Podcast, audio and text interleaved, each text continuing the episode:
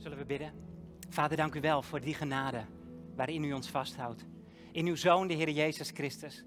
Dank u wel dat u ons deze dag weer hebt gegeven. Het is genade, de lucht die wij inademen. Het lichaam dat u ons hebt gegeven, waarmee wij, zolang wij hier op aarde zijn, u mogen dienen met heel ons hart.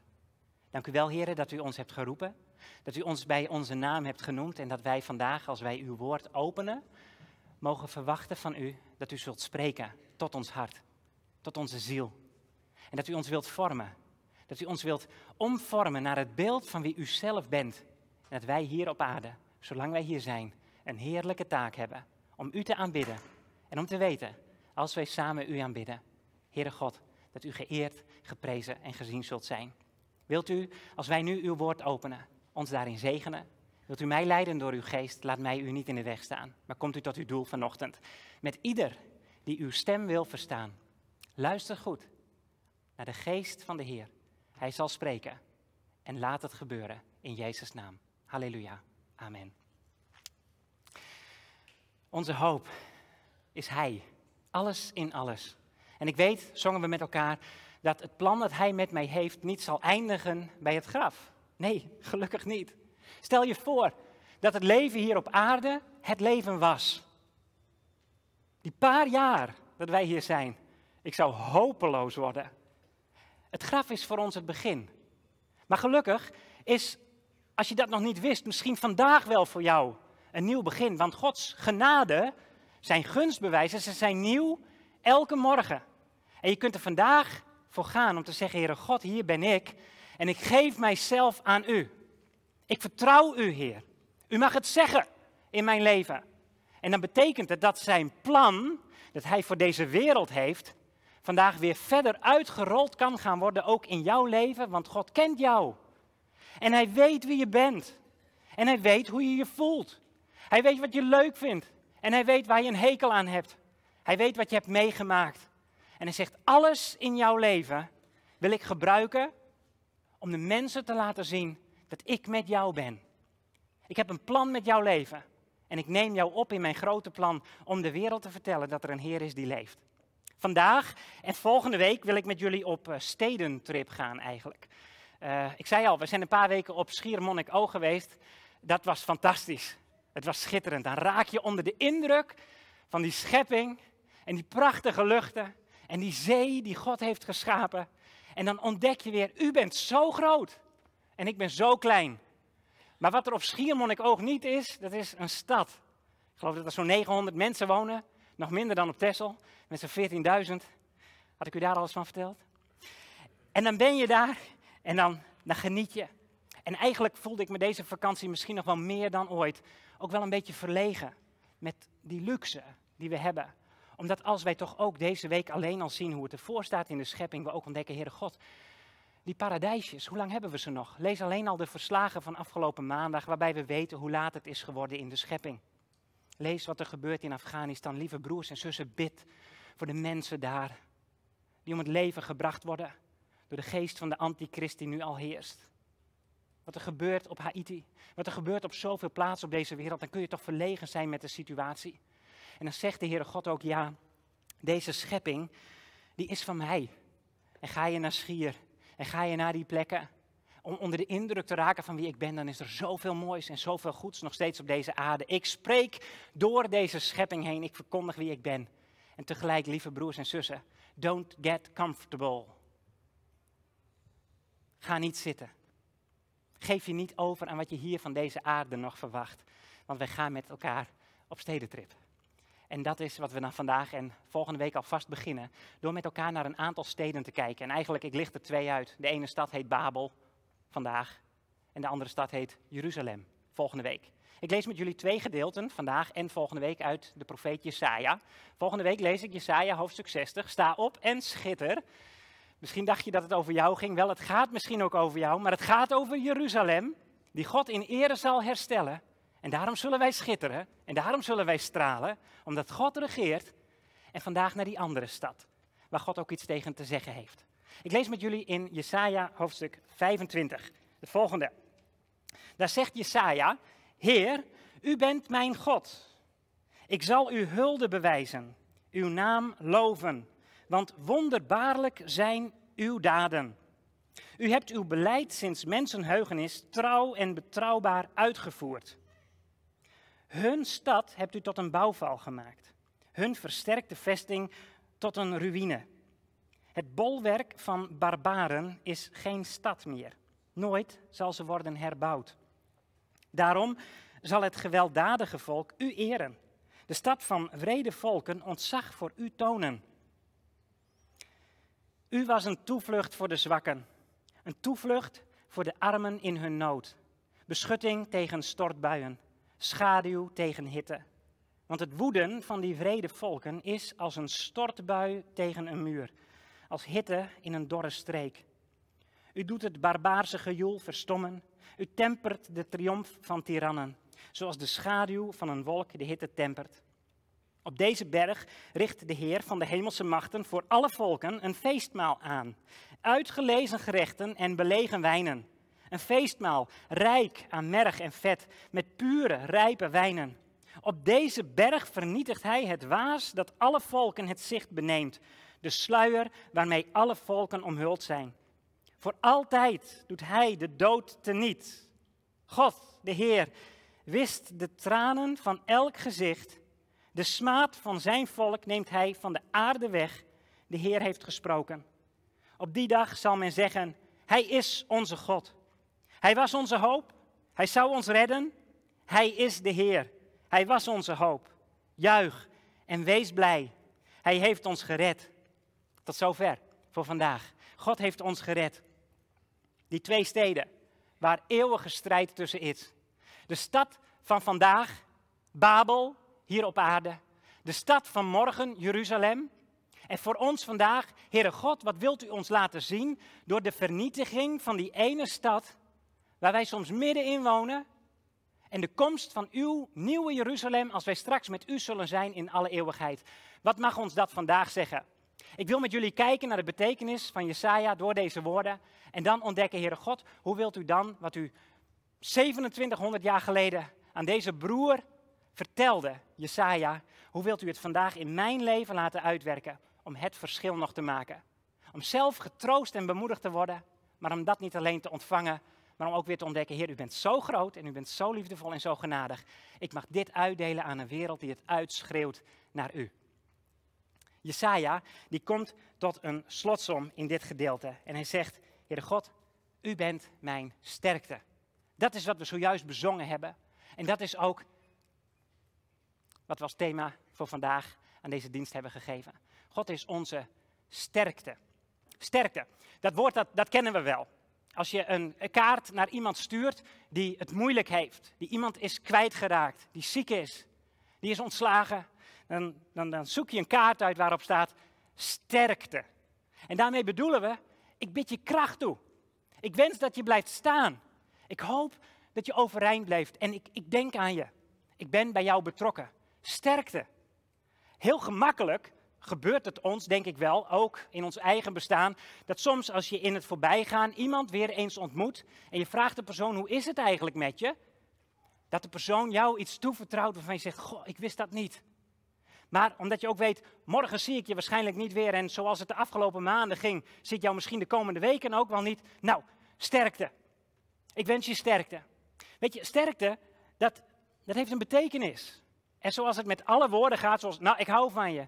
Het kan, het kan binnenkomen, maar het kunnen ook dooddoeners worden uiteindelijk als je het keer op keer op keer op keer hoort. Wat bedoelt God eigenlijk met sterkte? Als hij zegt, laat mij jouw sterkte zijn. Want dat is wat God bedoelt als hij naar ons toe komt. Ik wil jou bij mij hebben en ik wil jouw kracht zijn. Dan betekent het dat God tegen ons zegt, ik heb, jou, ik heb jouw heil voor ogen. Ik heb jouw goede toekomst voor ogen. Ik wil jou beschermen en ik wil jou beschutten. Lees Psalm 46 eens. Een vaste burcht is onze God. Sterkte is ook wel een ander woord voor een stad. Een stad was vaak ommuurd in het Midden-Oosten, zeker in de dagen van Jesaja. En daar moest je zijn als de legers van de vijandige volken kwamen. En daar kon je je toevlucht nemen. Dat was de sterkte waarbinnen je schuilt. En God zegt, ik wil jouw sterkte zijn. Ik wil jou omarmen, ik wil jou omringen. Ik heb een paar hele goede vrienden Een aantal van ze bij ons op onze huiskring. Waarvan ik weet, hier, omdat we hier nu vijf jaar zijn, heb ik het vertrouwen. Het zijn ook broers en zussen die met ons in de raad zitten, oudsten echtparen, met wie Leonie en ik ons hart kunnen delen. Op het moment dat zij ons zeggen, op het moment dat zij ons zeggen, sterkte, dan weten we, we kunnen jullie morgen weer bellen om verder te praten. En onze hoofdvraag aan ze is, blijf ons wijzen op de Heer Jezus Christus. Ook als wij soms vragen hebben, als wij moeilijkheden meemaken, want we hebben ons met elkaar voorgenomen, onze sterkte is de Heer. Hij is het die ons beschermt, bij Hem moeten we zijn. Ook een hele goede vriend, die ik zeer geregeld bel en die me er altijd op wijst. Jacob, hoe is het tussen jou en de Heer? En vervolgens, en hoe is het thuis? Hij wenst mij sterkte en als hij mij sterkte wenst, dan bedoelt hij daarmee, Jacob, vind je toevlucht bij Jezus. Wijs elkaar op Jezus. En daarom wil ik zeggen, broers en zussen, als jij deze mensen misschien niet hebt in jouw leven, vraag de Heer, Heer, is er een kring om mij heen? Hier in de kerk kunnen we dat faciliteren. Wij zijn een kerk van kringen. Als je het nog niet wist, voeg jezelf in het huis van God. En leer je broers en zussen misschien over een paar jaar verspreid verkennen, eh, kennen. Leer ze vertrouwen. En ontdek met elkaar, het gaat hier om de Heer Jezus.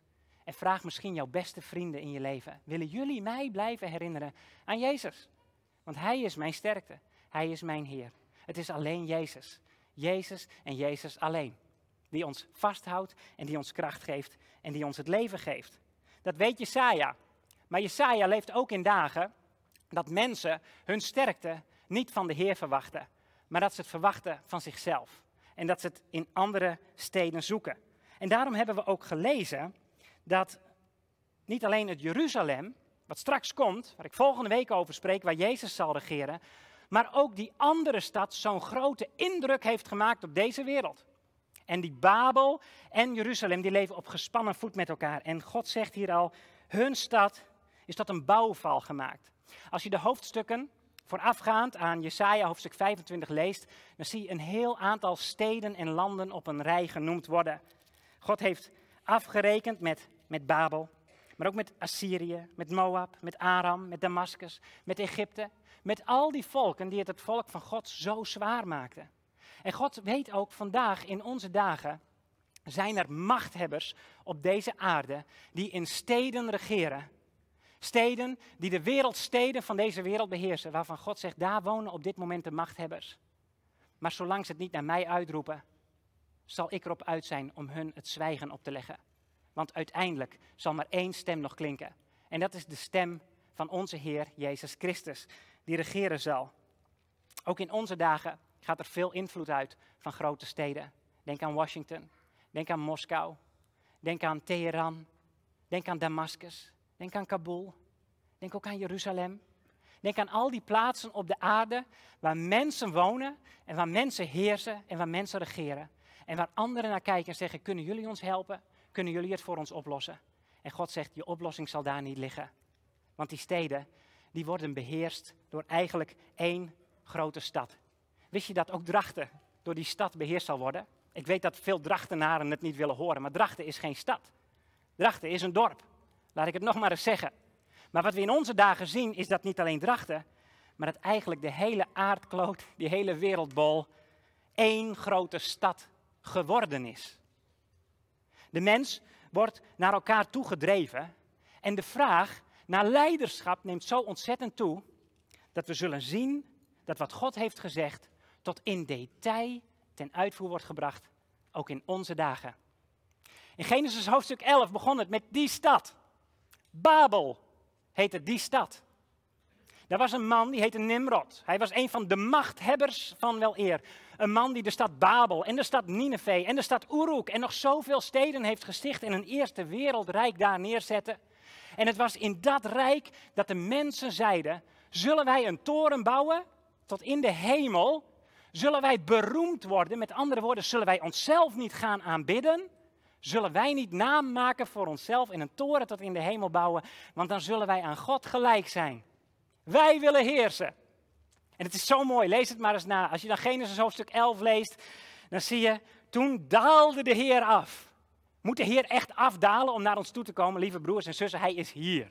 De Heer is overal. Dus als Mozes in Genesis mag schrijven, toen daalde de Heer af, dan betekent het, ik, ik, ik, ik kom jullie wel even tegemoet. Want je dacht dat jij groot was. Je dacht dat jij de machthebber was. Je dacht dat jij God was. Het lijkt er niet op. Je buit elkaar uit. Je breekt de wereld af. Je put mijn schepping uit en je wilt een toren bouwen tot in de hemel en zeggen: Ik en ik alleen ben God. Je krijgt met mij te maken. En God daalt af naar dat speldenprikje wat daar op aarde staat. En hij zaait verwarring onder de mensen. Ze beginnen te babbelen. Ze kunnen elkaar niet meer verstaan. Daar komt babbelen van. De wereld raakt verspreid. En ik geloof dat de Heere God, als je zijn woord kent en je neemt het tot je, ons in onze dagen laat zien. We zien vandaag Babel op zijn retour. Wij hebben vijf jaar in een stad gewoond, in Den Haag. En in de jaren dat wij daar woonden, werd bij het Centraal Station een grote toren weer neergezet met schitterende, de meest luxueuze appartementen. En ze hebben het Nieuw Babylon genoemd. Ik denk, wat is dit nou weer? Wat roep je over jezelf af? Den Haag, Nieuw Babylon. Maar het is niet alleen Den Haag. Het is de hele aarde die één begint te worden. En de laatste zeven jaar die de schepping hier op aarde zullen stempelen, voordat de duizend jaren beginnen, waarin Jezus in Jeruzalem zal regeren, sluiten af met woorden. Ik lees ze maar even met jullie uit Openbaring, hoofdstuk 18, waar staat: Ik zag een andere engel uit de hemel neerdalen. Hij had groot gezag en zijn luister verlichtte de aarde. En met een krachtige stem riep hij: Gevallen, gevallen is Babylon, die grote stad. Ze is een woonplaats voor demonen geworden. Ze biedt onderdak aan elke onreine geest, elke onreine vogel, elk onrein afschuwelijk dier. Alle volken hebben door haar ontucht de wijn van haar wellust gedronken. De koningen op aarde hebben ontucht met haar gepleegd en de handelaars op aarde zijn van haar overvloedige wilde rijk geworden. Toen hoorde ik een andere stem uit de hemel zeggen: Ga weg uit die stad, mijn volk, zodat je geen deel hebt aan haar zonden en ontkomt aan de plagen die haar zullen treffen want haar zonden reiken tot aan de hemel. En God zal haar onrecht vergelden. Zie je, Babel is geslaagd in het maken van een toren die tot in de hemel reikt. Als straks de tijd erop zit. Zoals God ooit ingreep in Canaan en zei: Dat land, Abraham, wordt het land van jouw nageslacht, van jouw kinderen. Als namelijk de maat van de zonde van de Canaanieten vol is.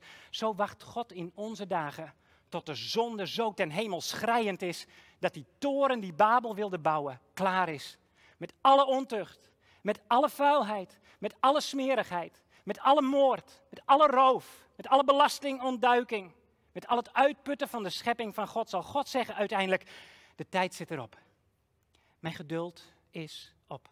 Ik stuur mijn zoon, de Heer Jezus Christus, naar deze wereld. En omdat wij in onze dagen in no time tot stand zien komen wat het nieuwe Babylon is. De schreeuw.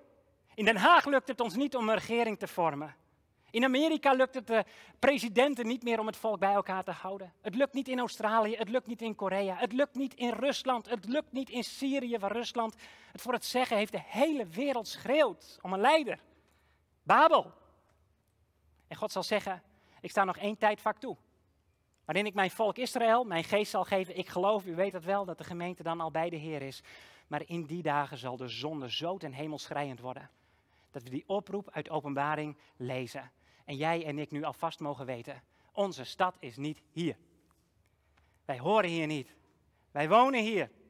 En we hebben ons hier te verhouden. Maar wij mogen niet langer onderdeel uitmaken van de zonde van Babel. Daarom vlucht weg bij de zonde.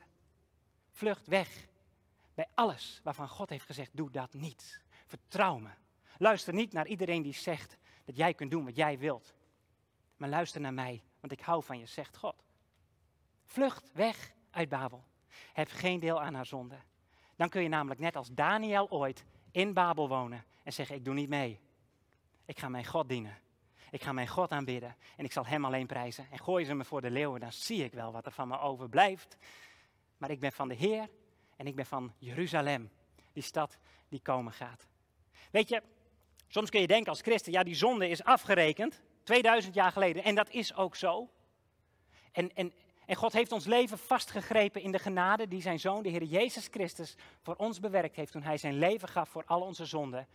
Maar vergis je niet, christenen kunnen struikelen. En christenen kunnen ten onder gaan aan hun zonde. als zij uiteindelijk in hun hart laten zien, mijn hart was niet op u toegelegd, Heer Jezus, maar het ging me alleen om de zegen die u kon geven. En een groot voorbeeld daarvan is koning Hiskia.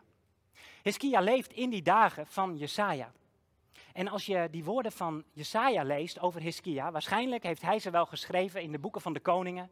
Ze worden ook in de profeet Jesaja zelf beschreven. Lees Jesaja maar eens en dan komen ze langs. Dan zie je dat van Hiskia gezegd wordt nadat zijn vader Agas gruwelijke goden heeft aanbeden en de tempel heeft gesloten. Dan komt Hiskia en van hem wordt dan beschreven, hij deed wat goed is in de ogen van de Heer.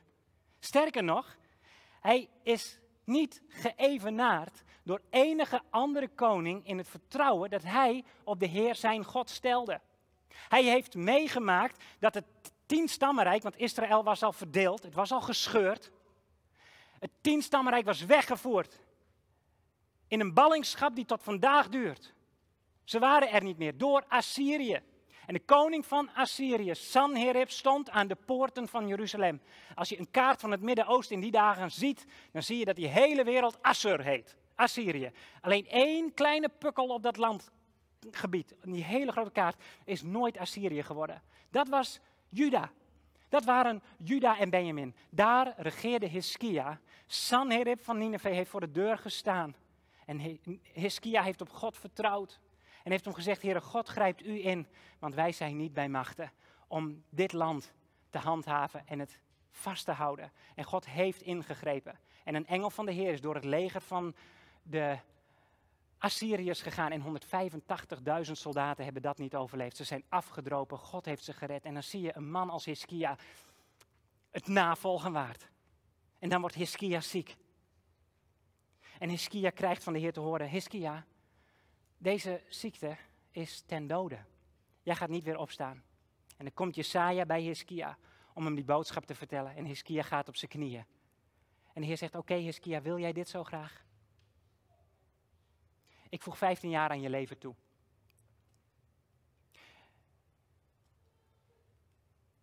Ik hoor het verhaal van een predikant die ernstig ziek werd. En die te horen kreeg van de dokter, deze ziekte is ten dode. En hij vertelde, die dokter zat ernaast, want ik ben er nog. Ik heb het overleefd en er is gebeden voor mijn herstel. Maar hij zei, in de dagen dat ik ziek was, had ik eigenlijk maar één gedachte, Heer, ik durf niet te bidden om genezing, omdat ik het voorbeeld van Hiskia ken.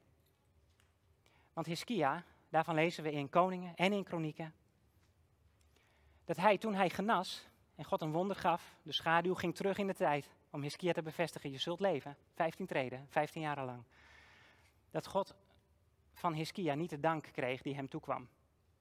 En dat God hem weliswaar zegende en zijn rijkdom nam toe.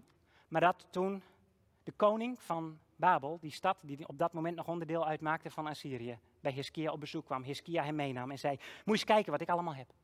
Moet eens kijken wat voor zegen ik heb hoe rijk ik ben. En hij heeft hem alle schatten laten zien. Hij heeft van zichzelf opgegeven. Hij is trots en hoogmoedig geworden. Lieve broers en zussen, durven wij God te vertrouwen? Als hij zegt in ons leven, vertrouw je me, ik wil je Heer zijn. Hiskia gaat voor en die heeft laten zien dat trots, dat arrogantie, dat hoogmoed, het leven van iemand die zo heilig leek, nog steeds zo beïnvloedt, een leven lang. God neemt ons mee en wil ons bevrijden van onszelf, van onze trots, van onze hoogmoed en van onze zonden een leven lang. Maar Hiskia gaat ons voor en laat zien, we zullen er niet vrij van zijn totdat wij straks een nieuw lichaam krijgen van de Heer Jezus. En wij met Hem zullen zijn tot in alle eeuwigheid. Dan nu, hier, Heere God. Als dit betekent dat de verslagen die wij afgelopen week hoorden, verslagen zijn die u ons al aanreikte in uw woord. Wat wilt u ons dan vandaag zeggen? Ga met me terug naar Jesaja, hoofdstuk 25. Jesaja reikt ons het eerste aan. Die zegt, Heer, u bent mijn God. Een diepe, persoonlijke, stellige overtuiging. Durf jij dit te zeggen? Ik kijk niet alleen nationaal, maar durf jij te zeggen, ik kijk naar mijn eigen leven. En wat mij ook gebeurt. Wat mij ook overkomt. Heer, u bent mijn God. U mag het zeggen. Ga ik met dit volk in ballingschap en kom ik nooit weer in dit huis. U bent mijn God. Ik aanbid u en ik aanbid u alleen. U mag het zeggen in mijn leven. Ik zal u hulde bewijzen. Ik zal uw naam loven. Want weet je wat er gebeurt als wij samen Hem aanbidden? Elke keer. Als ik denk, Heer, hoe moet het? en ik ga zingen en ik ga Gods naam groot maken, dan tilt de Heer mij boven mezelf uit. Als ik die goede vriend bel en zeg, waar is de Heer Jezus in je leven? Aanbid je Hem nog en is Hij nummer één in je hart? Breng je Hem de hulde? Dan bevrijdt God ons van Babel. Ook van onze eigen angsten, van onze eigen zorgen. Heren, wonderbaarlijk zijn uw daden. U hebt uw beleid sinds mensenheugenis trouw en betrouwbaar uitgevoerd. Als het gaat over deze wonderen, gaat het bij Jesaja en in Psalm 77 en in 88. En lezen we na altijd over die, die uittocht die God voor Israël uit Egypte had bewerkstelligd. De zee is opengegaan. Heer, u hebt wonderen gedaan. Wist je dat God jou heeft bevrijd uit Egypte? Dat jij dwars door het water bent gegaan. Daarom ben je gedoopt. Daarom ben je Jezus gaan volgen en zegt hij tegen jou, de dood heeft niet het laatste woord. Ik heb het laatste woord en ik neem je mee. We gaan wonen samen in Jeruzalem. Volg je mij. Heren, u hebt wonderen gedaan. En, zegt Jesaja, u hebt uw beleid sinds mensenheugen is trouw en betrouwbaar uitgevoerd. Kennen jullie dat spelletje Risk? Kleine beleidenis van mijn kant. We spelen Risk, zo nu en dan, met onze jongens. En zeker in de vakantie pakken we het er wel weer eens bij. En uh, als je mij vraagt welke kleur wil je zijn, dan wil ik graag geel zijn. Uh, je hebt een wereldkaart voor je en je moet uh, met elkaar proberen je landjes te veroveren. Klinkt niet zo positief natuurlijk. Ik wil altijd geel zijn. En Leonie zegt tegen mij dat ik geel wil zijn. Dat komt waarschijnlijk omdat ik in haar ogen pathologisch optimistisch ben. Ik ben wel een blije jongen, over het algemeen. En ik word altijd vrolijk van geel. Maar geel is niet de beste keus die je kunt maken. Wist je dat groen, heb ik me laten vertellen, de beste keus is? De minst opvallende keus. Daarvan denkt iedereen, oh wat een vriendelijke kleur. Daar hoef je geen aanval van te verwachten. Als je Risk speelt, dan krijg je aan het begin van dat spel krijg je een opdracht. Je krijgt een opdracht om een paar werelddelen of één specifieke vijand te pakken, te nemen. En de bedoeling is dat niemand die opdracht weet.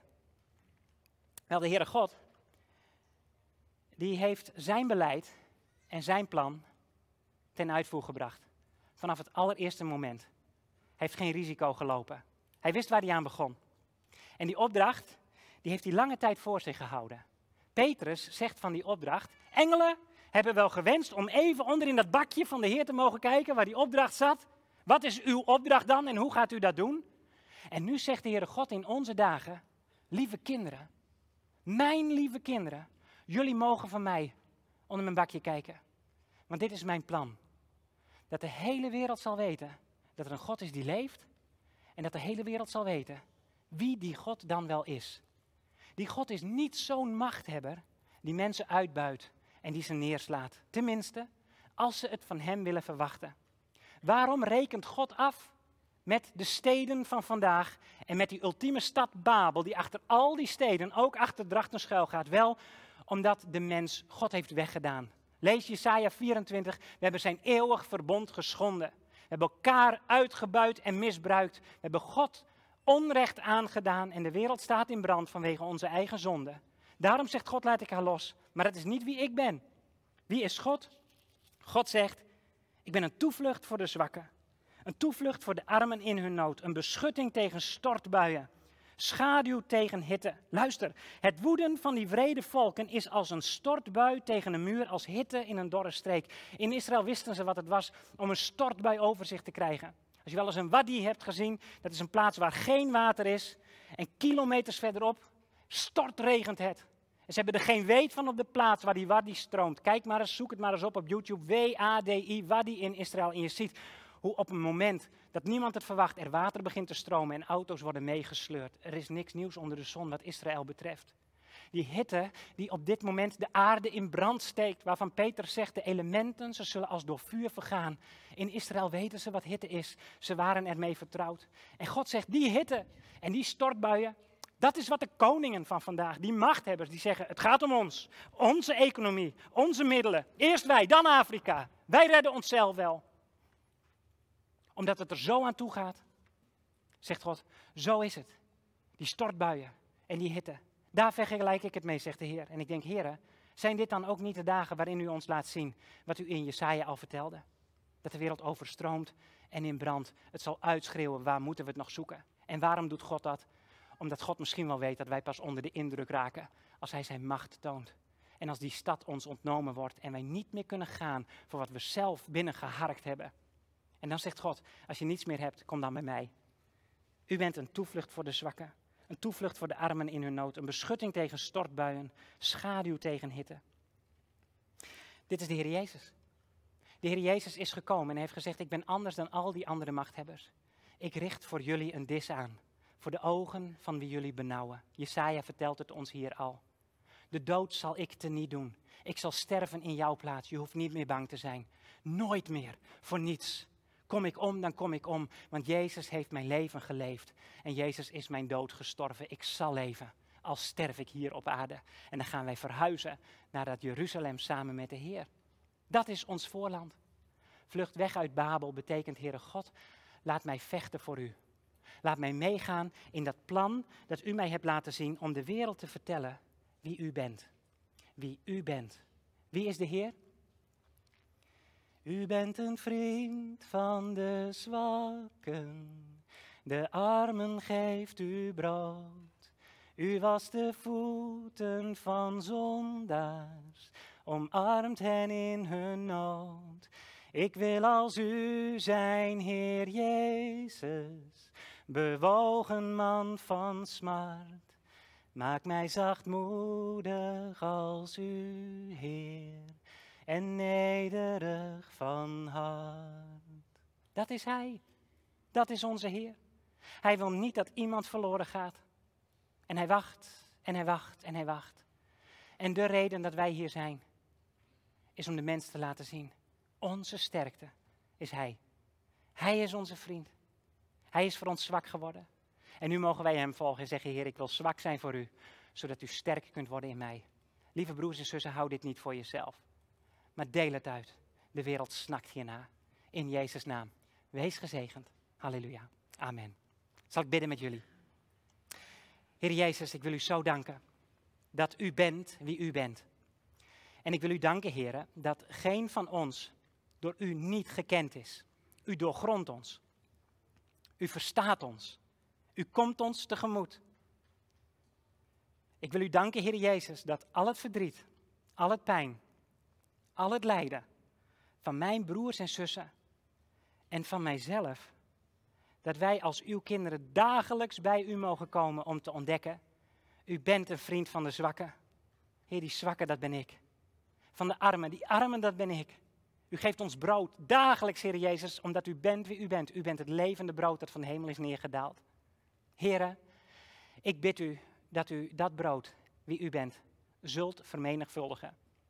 Door onze eigen broodjes heen, wat u ons hebt gegeven. Dat wij mogen delen in uw plan dat u hebt om de wereld te veroveren. Voor uw liefde en voor uw genade.